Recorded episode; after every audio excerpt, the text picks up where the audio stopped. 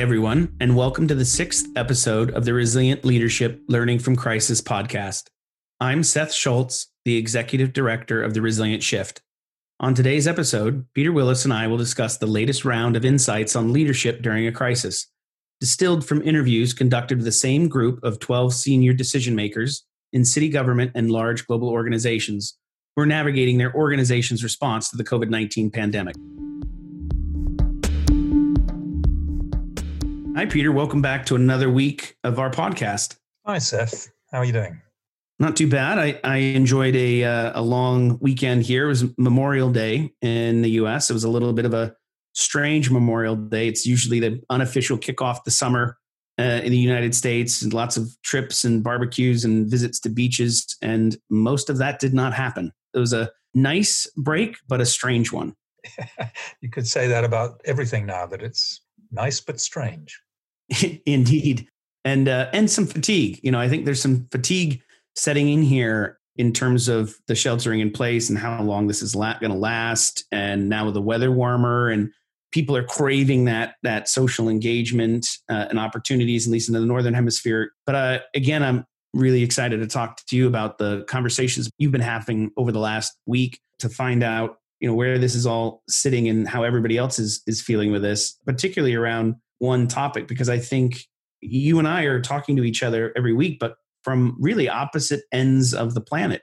And what we're seeing now is that of course as we know the northern hemisphere has been hit first um, but now we're starting to see this pandemic spread to latin america and africa which we've been dreading but uh, we knew it was going to happen. And now that it is. So I'm, I'm curious where the conversations have, have gotten to and whether whether that's emerging in what you've been hearing well, uh, yes, it has. From a geographical point of view, there's very definitely. I'm talking to uh, one of our participants in Denmark. I think I mentioned uh, in the last podcast where they're opening up in in rather an easy way. And we are definitely heading down into a difficult patch um, in Brazil and here in South Africa and in India, no question. But the, the thing that's really been bubbling up for me in some of these conversations in the last week has been around the impact of COVID 19 on inequality.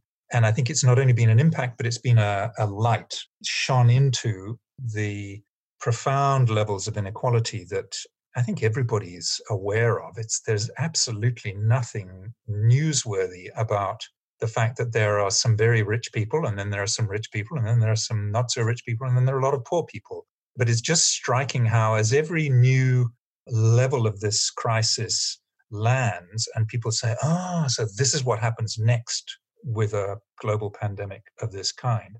It's repeating this pattern that those who can who have the fewest options get the worst hit. And I think up in your country, you're getting, as in my old country in the UK, you're getting the much higher numbers of people from poorer backgrounds, um, certain ethnic backgrounds. And down here, it's the people in the shanty towns and the favelas who are much less able to self isolate or to medicate and even to build the sort of health you need if you're going to, if your system is going to fight off this virus. So all of that is kind of none of that is really new, but it's it's really becoming quite stark here in the developing world. And just to give you an idea, in Cape Town we are I'm talking to the chief resilience officer, as you know, Craig Kesson, on a weekly basis. And he's been saying to me for weeks now that we know that the peak is some way off and it's still going to come and it's going to be quite severe. So that's our our little background, if you like. But there was some a very interesting story that came out of Brazil, uh, Adriana in Salvador, where she was saying the federal government did a a smart thing that they realized there were a whole lot of people that they needed to get their uh, support packages to, this sort of financial support packages, but they were not on the voters' roll, which is the sort of pivotal institution that if you're not on the voters' roll, then you're very hard to access government benefits and so on. So they created an app and everybody's got a cell phone, so they managed to get it out and about, and people signed up, and they were amazed at how many people they didn't know existed who came out of the woodwork saying, "Yes, please, I'd like my support package, and here's my, you know, here's how you can reach me. Here's my cell phone number." And I thought, well, there's a wonderful illustration of how invisible certain types and classes of people are to government, even municipal governments, who are supposed to be so much closer. So I thought that was particularly interesting. And then another story came out of Oakland, California, where uh, the chief resilience officer, Alex, was telling me, and I thought I was very inspired by this, that she and a whole bunch of other people across the city government and into uh, civil society and even business were coming together to think through over the next six months. They'd given themselves six months to really come up with a proper strategy. Because they're citizens of color are suffering disproportionately and are having more difficulty getting testing, et cetera, et cetera, than the white citizens and the middle class citizens. They've said, how are we going to fix this for the future so that this never happens again? I mean, they've really set the bar super high and their ambition accordingly high. And they had their first meeting, and she said it was fantastic to get the spirit and the sense of contribution of best thinking. Uh, so we, we're going to be watching that in the next weeks. Fascinating. Yeah. So it's it's interesting. A juxtaposition is countries in the north are trying to get back to the now normal, as as we've been saying. At the same time, in the global south, it's just beginning to to really hit and strike them. And I also love the two examples that you just gave from Adrian and Alex in Brazil and California, respectively, on different issues, but similar uh, in terms of who this is hitting and where. Fascinating how, in some cases, it's like polar opposites, and in others, it's exactly the same it just strikes me that we keep finding this about this particular pandemic is inconsistencies and then the shocking, surprising issues that are exactly the same, um, and how they keep kind of reappearing in ways that we we just don't anticipate. Yeah, and I, I would love to see more examples of what Oakland is coming up with, in the sense that um, you know, to use Churchill's great saying about uh, "never waste a good crisis." that um, if there is one scourge of modern humanity, it's not really even modern, it goes back all the way, of inequality. If we were to be able to come out, if, even if it was only in a few cities here and there, a few communities, a few countries perhaps, to say, okay, that wasn't so good. We're going to see how we structurally reduce that gap so that um, more people are included. Or to use this phrase that one or two of our participants have used spontaneously in conversations, we mustn't leave anyone behind. In fact, Anne from SAP, she made the point that she's been locked down in Denmark, her home, and she's made the point that if you leave people behind, in other words, you simply don't take sufficient care of pop- certain populations because they're too poor, too too remote, and so on. That's where your virus will hang out and come back and bite you just when you've relaxed in your middle class or wealthy suburb and so on, or nation. And, and I thought that's so true that the discipline of a pandemic is that it says, you show me where your weaknesses are, I'll go and live there while you congratulate yourself on tidying up the easy bits, and then I'll come back for you. Right. No, in, indeed. Just before I, I want to pick up on that, because I, I think this is an amazing point, is leaving no one behind. And, you know, we really are all in this together. But I've just noticed that you've mentioned a few of uh, the interviewees by name and location, which is you know a little different than what we've done before. So I just wanted to highlight that it's kind of an exciting point in the interviews and the discussions we've been doing. We're coming up pretty close to the midway point in this. And if I'm not mistaken, Peter, the, the group that we've been engaging with and that you've been interviewing has also come together as a group and is getting more comfortable and okay with having a more publicly visible role in this project. Is that right? And is that why we're able to kind of mention some of them by name now? Thank you, Seth. You're you're spot on. That is true. Uh, they're they're all uh, really leaning in towards this purpose of this project. Yes, 11 out of our 12 have said that they are happy, and people can see this. Our listeners can see this on the website further down on the web page. We've got their profiles. Uh, there is there is one who would love to be, but his organization has taken a more cautious view, and so we respect that. Obviously, it's very nice to have them out in the open. They are amazing people, so I'm delighted to be able to name them on our podcast. No, me too. It's it, it is exciting, and, and I remember when we you know dreamt all this up just a, a few short months ago, we didn't know how that would evolve. And, and because of what we were doing and asking, we knew we needed to take a more conservative approach, but we had held out hope that there would be the ability and the enthusiasm and the, the leadership um, to be more visible. And that it has in fact happened. So I'm absolutely delighted that our listeners are going to get to see and understand um, these individuals because they are extraordinary, as you mentioned. But picking up on on one of the points that you had just made, you know, the the leaving no one behind, the point that you're talking, um, referring to in terms of Alex and Oakland, fascinating that one, as you mentioned, and you're interested in seeing what comes out of that. So so am I. But I mean, what really strikes me about that is that challenges associated with this pandemic are coming so fast and furious, and we've talked about this at length, you know, over our conversations, the difficulty of dealing with that and prioritizing you know having an open-minded approach in terms of rethinking what you did and didn't know and how to apply that. The idea of being able to pick up something in this moment and recognize it as a great learning opportunity like you just said is happening in oakland in terms of let's not make let's make sure this never happens again and let's be self-cognizant enough to recognize that and capture that inform- information and data for our own learning is really exceptional. And this idea of you know what what are the early signals? You know they might be coming in a little bit weak right now but how do you identify those those weak or early signals amongst all the noise right now to really identify massive learning opportunities and or situations where you can have a big transformative shift into the future?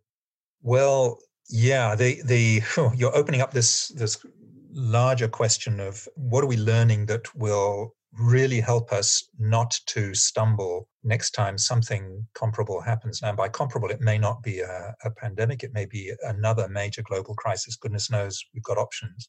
Specifically um, connected to this pandemic, one of our participants, Hani Pham, made a very interesting observation to me, which was that we've all become experts in PPE supply chains because that's been a big news item and he sort of stood back further from that and he said, Do you know what? All supply chains have been uh, massively disrupted by the lockdowns and the various other measures that have drawn the economy to a virtual standstill. But the distinction that we now have to make going forward, and this is really your sort of point about preparing for the, for the next crisis and being better at it, is to distinguish between those vital, critical supply chains which bring life supporting materials and infrastructure in, into play when they're needed versus the supply chains for gadgets and books and nice food that you can buy online and so on. Those are what I'd call those commercial. He's saying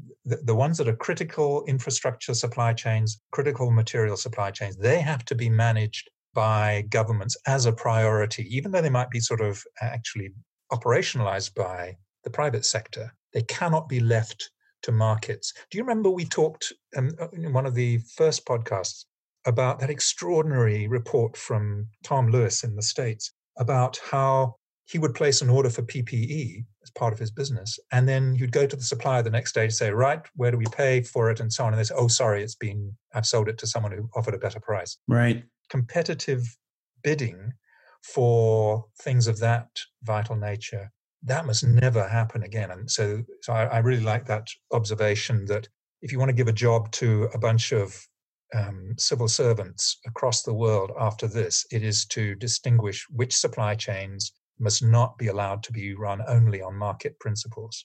Yeah, I thought that was quite interesting. But then to pick up on your your point about the um, the weak signals, I, I really love this interestingly, I think pretty much all our uh, private sector participants have got operations in China as part of their organization.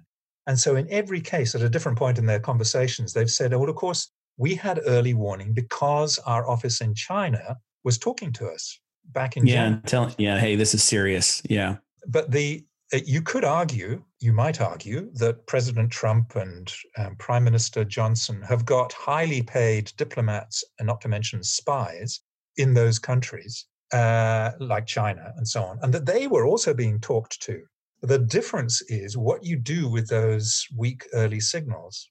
And in every case of the ones I, I just remember talking to Peter Chamley of Arup Australasia about this uh, this last week, and he was saying that he was invited onto an, an Arup board uh, global board meeting in January. Uh, was it late January or early, uh, very, very beginning of February, I think.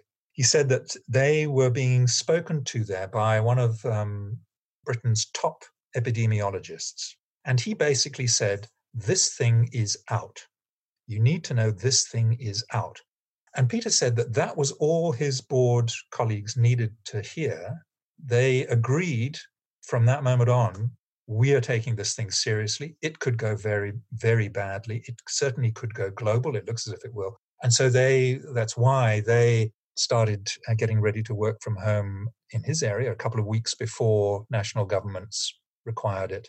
So the lesson that we took out of that in our, in our conversation was there's something in the culture of an organization, and it's also down to leadership that pays attention to weak signals through the lens of care. In other words, if your lens is filled with the ambition for growth, let's say, or in political terms, you're watching the next election or you're watching the Brexit drama unfolding, you are not paying attention through the lens of care and sort of risk mitigation to these early signals. And, and all the companies in, in our uh, group, I'm happy to say, are showing up and have shown up as having this ethos of care that we put our people and the continuance of our the integrity of our organization right at the top of our attention agenda. So I, I, thought that was really really valuable insight. Yeah i wasn't even that isn't even where i was kind of going with a question. You know i was thinking more about once once you're in the crisis and it's so all encompassing and crazy and noisy how do you then find the weak signal? But what you're talking about is yeah, how do you find the weak signal? And it, to help prevent the crisis yeah even further upstream from the process really interesting stuff. I had yeah i hadn't even thought about that. And i love the analogy about companies versus countries and the intel and what they did with it and, and how and why. I mean really good analogy there comparison. I'm sorry i missed your point um, and it's a, an interesting one which you can perhaps talk about another time but in the middle of the crisis there are also all kinds of weak signals arriving about the future. Yeah. And where might we tumble out of this crisis and land? And that's certainly something that my conversationalists are talking about. But as I say, it's another another whole area. Yeah, well, it, yeah, indeed, I'd love to come back to that because it is it is a really it's a challenge on how we do that, but it's so important. And I and I think the example that you gave again of uh, Alex in California is touching upon that a little bit. But kind of riffing off of the where we were what we were just talking about and the analogy that you gave between picking up early signals and the governance of that, the ethos of the culture of the organizations. Again, I think we touched on this in a previous conversation, but I've been struck by how much leading companies are doing um, in terms of the response, the knowledge that they're gaining, uh, the rapidity with which they're taking action, the transparency with which they're doing this. How, you know, and I asked you this before, I think, how is the collaboration evolving between different levels of government, between companies and cities? And then going back to the, earlier this conversation, the global north, global south, uh, where the pandemic is now emerging or slowing down in different areas, uh, which you know requires a, a totally different flow and share of information. How is this emerging now or evolving, Peter? Look, that's a big question, Seth, and, I, yeah, I fair, fair. all, these are always big questions, but it comes through absolutely um, relentlessly in the the warp and weft of our conversations that collaboration at close quarters, that's inside organizations, between organizations, as you were saying, between business and and their governments. There's some fantastic uh, examples here in my country, South Africa, and I'm hearing of them in uh, Brazil. Adriana is really quite astonished because she, she has grown up knowing that Brazil has a reputation internally as a highly competitive society. Yeah, uh, which I found interesting. I've I've done work in Brazil myself, and I I can attest that that is oh, the really? case. oh, okay. Well, there you go. I, I've never been there, so so she has been astonished at the degree to which mayors of a whole host of different cities are collaborating um, with huge effect. And businesses have really come to the party. And interestingly, business in Brazil doesn't have a strong philanthropic tradition, you know, which contrasts, for example, with your country, where there is a very well established tradition. And I thought that, well, it really struck her, and I can see why. And if you think about it, crises which really threaten our exist- existential crises, which this clearly is, you would be surprised if they didn't bring us closer together. But as Alex in Oakland revealed, uh, and we were talked about this, this in our last conversation, you can't take it for granted because some institutional habits of not collaborating run deep. But this time around, actually, it was funny. This time, this last week, Alex reported, and it was so nice to hear that she and one of two of her colleagues in the city of Oakland have, have actually managed to start building a real rapprochement with the county in order to get some important testing sites set up and so on. And the way they've done it primarily is by letting go of the need to to claim it for themselves. And like that this was our idea. And say no let it be your idea. It's great. Oh interesting. Let's just do it. So very fundamental principle of if you really want something done as she said you don't need to um, collect the praise for it and, and it sounds as though they, are actually collaborating in a in an interesting way now which is a good story yeah, well, it really is, and and it's interesting. We started off talking kind of about leaving no one behind. We're all, all in this together. We we kind of moved into in the midst of all of this. How do you pick out the really important stuff? How how can you learn? Now we've kind of moved into kind of insights in terms of collaboration, which is so important. And it is, I do kind of see like a new leveling effect in terms of collaborations and everybody pitching in. And then this idea that it doesn't matter how it gets done. We just need it to get done. And everybody is chipping in in different and unique ways. Leadership is being exhibited by people that you wouldn't expect it from and or exactly who you would expect it from in, in different doses.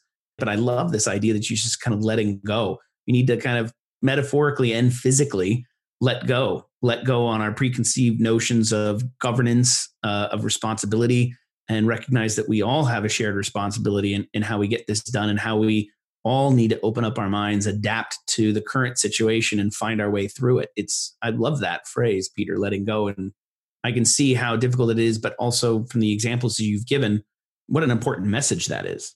Yeah, I, I would I would just say on that that I'm, I'm recalling a conversation I had with Barbara Humpton, the CEO of Siemens USA, where she reached a point where she's been a very um, sort of visible leader from the front since the beginning of this.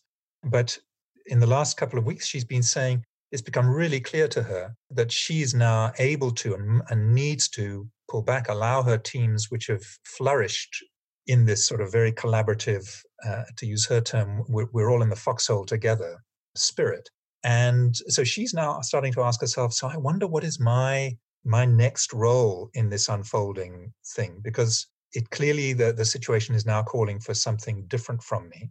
And we literally left it hanging there as a question. So i'm fascinated to see what she finds because she's a, an extremely live wire. She won't put her feet up and say well good the job's done so I'll, i'm very interested to see what leadership is for her in this next phase.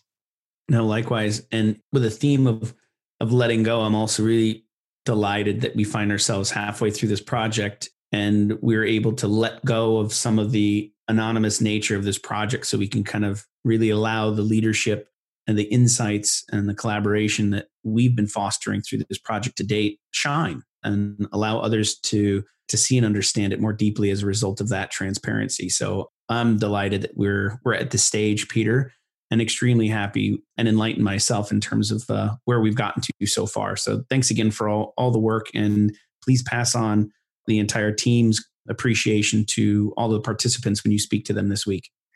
I will with pleasure. Thank you so much, Seth. And uh, you have a good week. I'll look forward to talking to you soon. Likewise, Peter. Thanks again. Thank you, as always, for joining Peter and me on the Resilient Leadership Podcast. I hope you'll join us for next week. We have a special edition marking the halfway point of this project, where we'll be doing a roundup of the first eight weeks of interviews, pulling out some of the highlights and things that we've learned. You can subscribe to our podcast on Apple Podcasts, Spotify, or Stitcher. You can also listen to previous episodes of our podcast and access more insights on resilient leadership on our project page. Over the next few weeks, we'll also be adding some new types of content emerging from our weekly interviews, so make sure to check back in regularly. This is Seth Schultz, signing off on behalf of the project team and the Resilience Shift. Thank you once again for listening. See you next week.